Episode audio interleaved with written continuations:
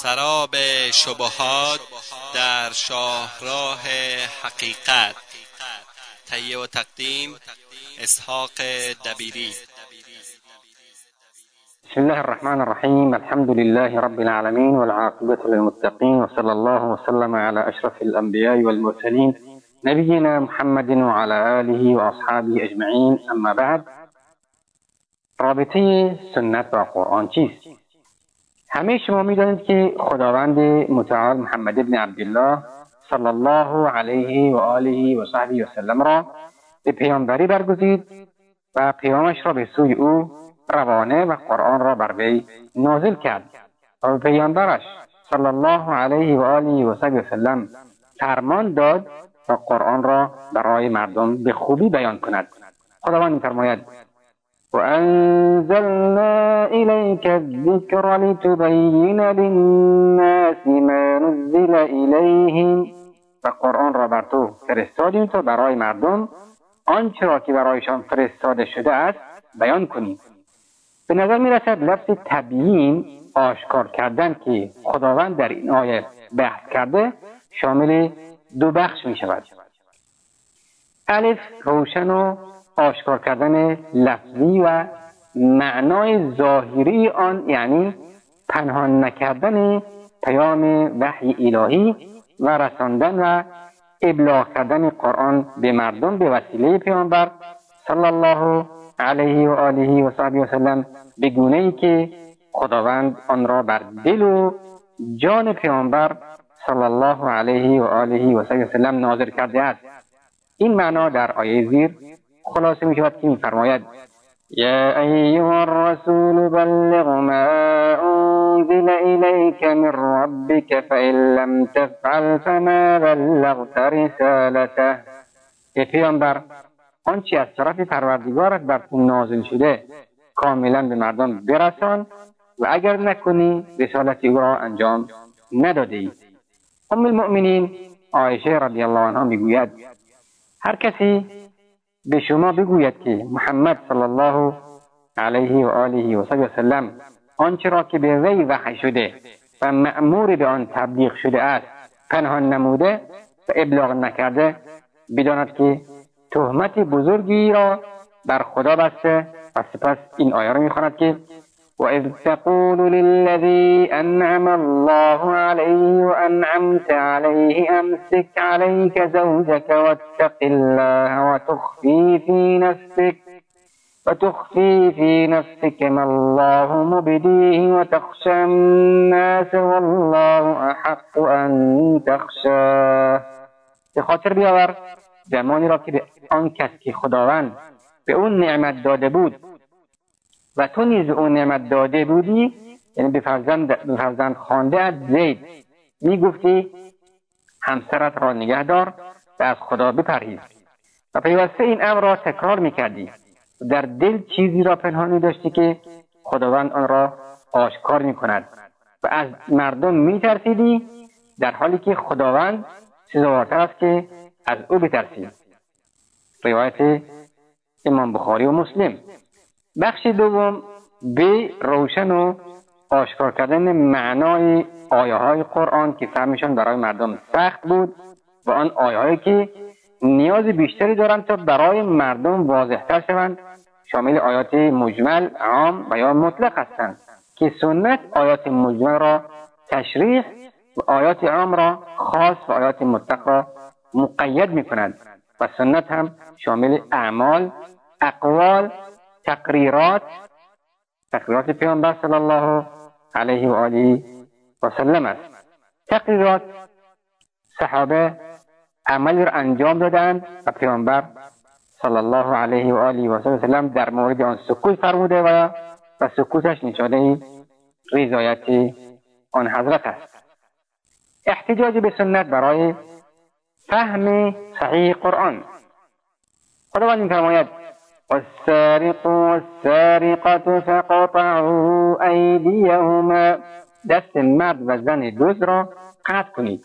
این آیه نمونه خوبی برای بحثمان هست زیرا که از سارق در این آیه به طور مطلق و عام بیان شده و شامل هر نوع دزدی می شود همچنان که الید هم به طور مطلق و عام بیان شده و شامل تمام دست می شود ولی سنت قولی پیامبر صلی الله علیه و آله و سلم از سارق را مقید کرده به کسی که یک چهارم دینار را بیشتر از آن را میز دزدد و کسی که کمتر از یک چهارم دینار را بدزدد دستش قطع نمی شود پیامبر صلی الله علیه و آله و سلم میفرماید تقطع الید فی ربع دینار فصاعدا دست دوز به خاطر یک چهارم دینار و بیشتر از آن بریده می شود روایت امام بخاری و مسلم.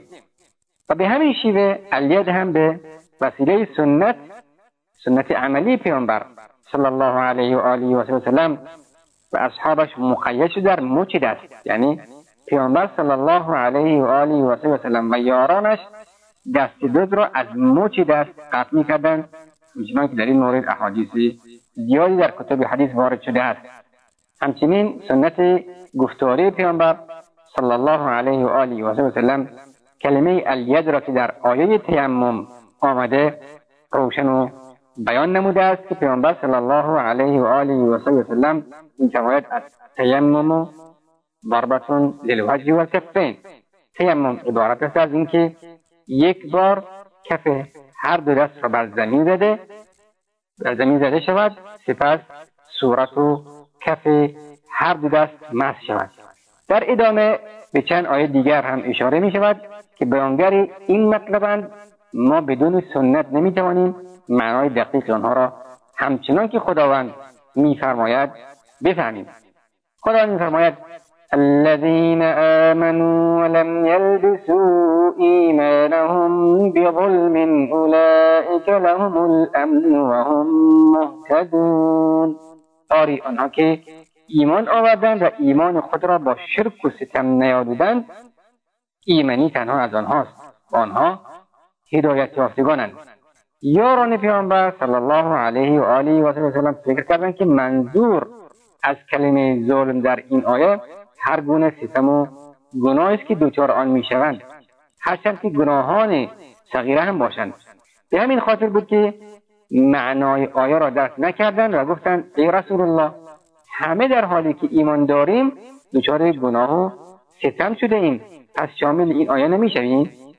رسول الله صلی الله علیه و آله و سلم فرمودند که در اینجا منظور از کلمه ظلم شریک قرار دادن برای خداوند است. آیا به حال سخن لقمان را نشنیدید که فرزندش را نصیحت می‌کند می‌گوید این الشرک لظلم عظیم به راستی شرک گناه و ستم بزرگی است. روایت امام بخاری و مسلم. آیه بعدی وإذا ضربتم في الأرض فليس عليكم جناح أن تقصروا من الصلاة إن خفتم أن يفتنكم الذين كفروا. هنگام که سفر می‌کنید گناهی بر شما نیست که نماز را کوتاه کنید. اگر از فتنه و خطر کافران بترسید. زیرا کافران برای شما دشمن آشکاری هستند. ظاهر این آیه چنین میرساند که کوتاه کردن نماز در سفر فقط در هنگام وجود ترس درست است و اگر ترس نباشد نباید نماز را در سفر کوتاه کرد. به همین خاطر عده از یاران پیامبر صلی الله علیه و آله و سلم از او سوال کردند ما بالنا نقتصر وقد امنا قال صدقة تصدق الله بها عليكم فاقبلوا صدقته. ای رسول خدا چرا در حالی که ترس وجود ندارد و در آسایش و امنیت به سر می‌بریم نماز را کوتاه کنیم؟ پیامبر صلی الله علیه و آله و سلم فرمودند این موهبتی است از طرف خداوند برای شما. شما هم آن را قبول کنید و به آن عمل نمایید. روایت امام مسلم. آیه سوم. آیه حرمت علیکم المیتة والدم. بر شما گوشت مردار و خون حرام شده است. سنت قولی پیامبر صلی الله علیه و آله و سلم این آیه را شرح داده است و میفرماید احلت لنا میتتان و دمان الجراد والحوت والکبد والطحال.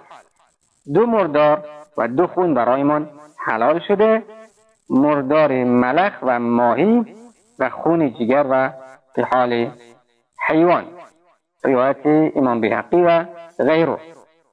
در اینجا می‌بینیم که بر اساس سنت پیامبر صلی الله علیه و آله و سلم بعضی از موارد از آیه بالا استثنا شدن که اگر سنت نبود ما دچار گمراهی و اشتباه در این آیه می شدیم آیه بعدی قرآن میفرماید قل لا أجد فيما أوحي إلي محرما على طاعم يطعمه إلا أن يكون ميتة أو دما مسفوحا.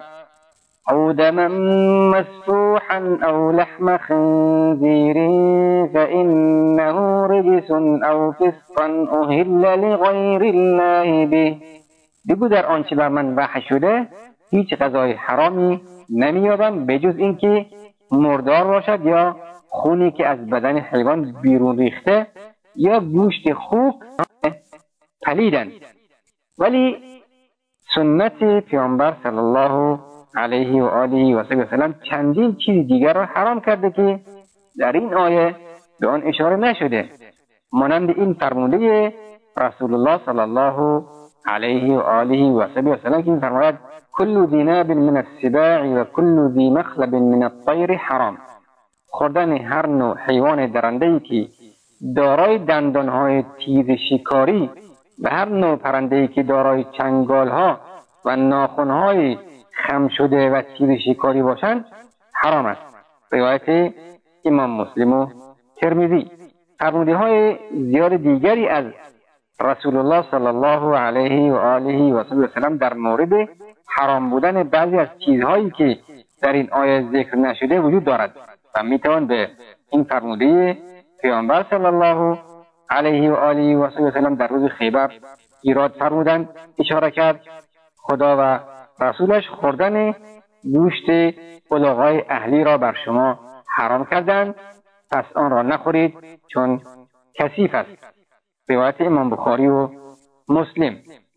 آیه دیگری قل من حرم زینة الله التي أخرج لعباده والطیبات من الرزق.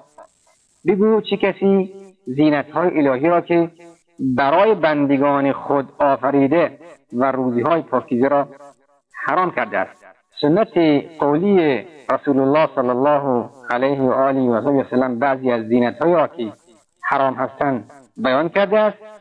چنانکه در این حدیث آمده انه خرج یوما على اصحابه و فی احدى یده حریر و فی الاخرى ذهب.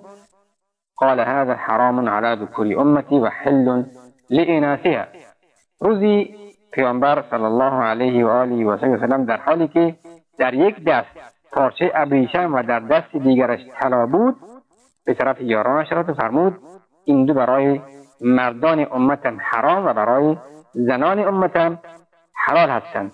روایت حاکم و غیره. و در این مورد احادیث زیاد دیگری در کتاب های حدیث مانند صحیح بخاری و مسلم و مسانید وارد شده است که علما به آنها اشاره کردند و آنها را مورد شرح و بست قرار دادند. و در مثالی که آوردیم یاران پیامبر صلی الله علیه و آله و سلم کلمه ظلم را به معنای انواع گناهان کبیره و صغیره فهمیده بودند. یاران و اصحابی که عبدالله بن مسعود در مورد آنها میفرماید یاران پیامبر بهترین انسانهای امتش بودند. دل و درونشان از تمام دلها پاکتر و مخلصتر بود. علمشان به قرآن و حدیث از همه بیشتر بود. کمتر بر خود تکلیف سنگین قرار می‌دادند. ولی در عین حال دستورات قرآن و حدیث را به نحو احسن اجرا می‌کردند. ولی با وجود این صفات حسنه که داشتند در مورد تفسیر کلمه ظلم دچار اشتباه شدند. و اگر پیامبر صلی الله علیه و آله و سلم آنها را از این اشتباه در نیاورده بود و معنای صحیح کلمه ظلم را که منظور شریک قرار دادن برای خداست برای آنها روشن نکرده بود ما هم حالا پیرو آن اشتباه صحابه می شدیم. ولی خداوند به وسیله پیامبر صلی الله علیه و آله و وسلم و سنتش صحابه رسول الله و پیروان امت رسول الله را از این اشتباه مسون و حفظ کرد. در مثال دوم هم اگر فرموده پیامبر صلی الله علیه و آله و وسلم نبود همچنان در شک و شبه میماندیم که اگر در سفر ترس وجود نداشت و ما در آسایش و راحتی به سر بردیم باز هم می‌توانیم نمازهای ما را کوتاه کنیم یا نه. اگر ترس را به عنوان شرطی از شروط کوتاه کردن نماز در سفر به شمار می آوردیم همچنان که از ظاهری آیه چنین پیداست و عده از صحابه هم در ابتدا چنین فکر کردن دچار اشتباه و گمراهی می شدیم در حالی که رسول الله صلی الله علیه و آله و سلم این شبه را از بین بردند و در حالت آسایش و راحتی هم نماز را کوتاه کردند. در مثال سوم اگر حدیث پیامبر صلی الله علیه و آله و سلم نبود چندین چیز را در حالی که برایمان حلال بود حرام می‌کردیم مانند ملخ ماهی جگر و حال در مثال چهارم هم اگر فرموله رسول الله صلی الله علیه و آله و سلم نبود چندین چیز را در حالی که برایمان حرام بود حلال می‌کردیم مانند هر نوع حیوان درنده ای که دارای دندان های تیز شکاری و هر نوع پرنده ای که دارای چنگال و ناخون های خم شده و چیز شکاری باشند. و در مثال پنجم هم اگر فرموده های پیامبر صلی الله علیه و آله و سلم نبود ابریشم و طلا برای مردان حلال می‌دانستیم در حالی که برای مردان حرام است. و به همین خاطر است که علمای سلف گفتند که سنت حاکم یعنی حکم کننده بر قرآن است. شنان عزیز در آنچه گذشت برایمان روشن شد که سنت در اسلام چقدر ضروری و مهم است و به غیر از آیات اشاره شده در بالا نمونه های زیاد دیگری وجود دارد که بدون سنت نمی‌توانیم معنای دقیق و درست آنها را بفهمیم. مانند آیاتی که درباره چگونگی انجام نماز روزه زکات حج تهارت جهاد و غیره هستند که در همگی آنها نیاز مبرم به سنت برای شرح و بستشان وجود دارد. و در اینجا به اقوال عده از علمای فقه اشاره می‌کنیم که فرمودند حداقل هشتاد درصد از دستورات عبادی اسلام مانند نماز روزه حج زکات تهارت معاملات نکاح ارث و سایر ابواب فقهی از احادیث رسول الله صلی الله علیه و آله و سلم استخراج شده و شاید 20 درصد از قرآن استخراج شده باشند. شنوندگان عزیز وقت برنامه ما تا همینجا به پایان می‌رسد تا هفته آینده شما را به خداوند بزرگ میسپاریم. والله اعلم و صلی الله وسلم علی نبینا محمد و آله و صحبه وسلم والسلام علیکم و رحمت الله و برکاته.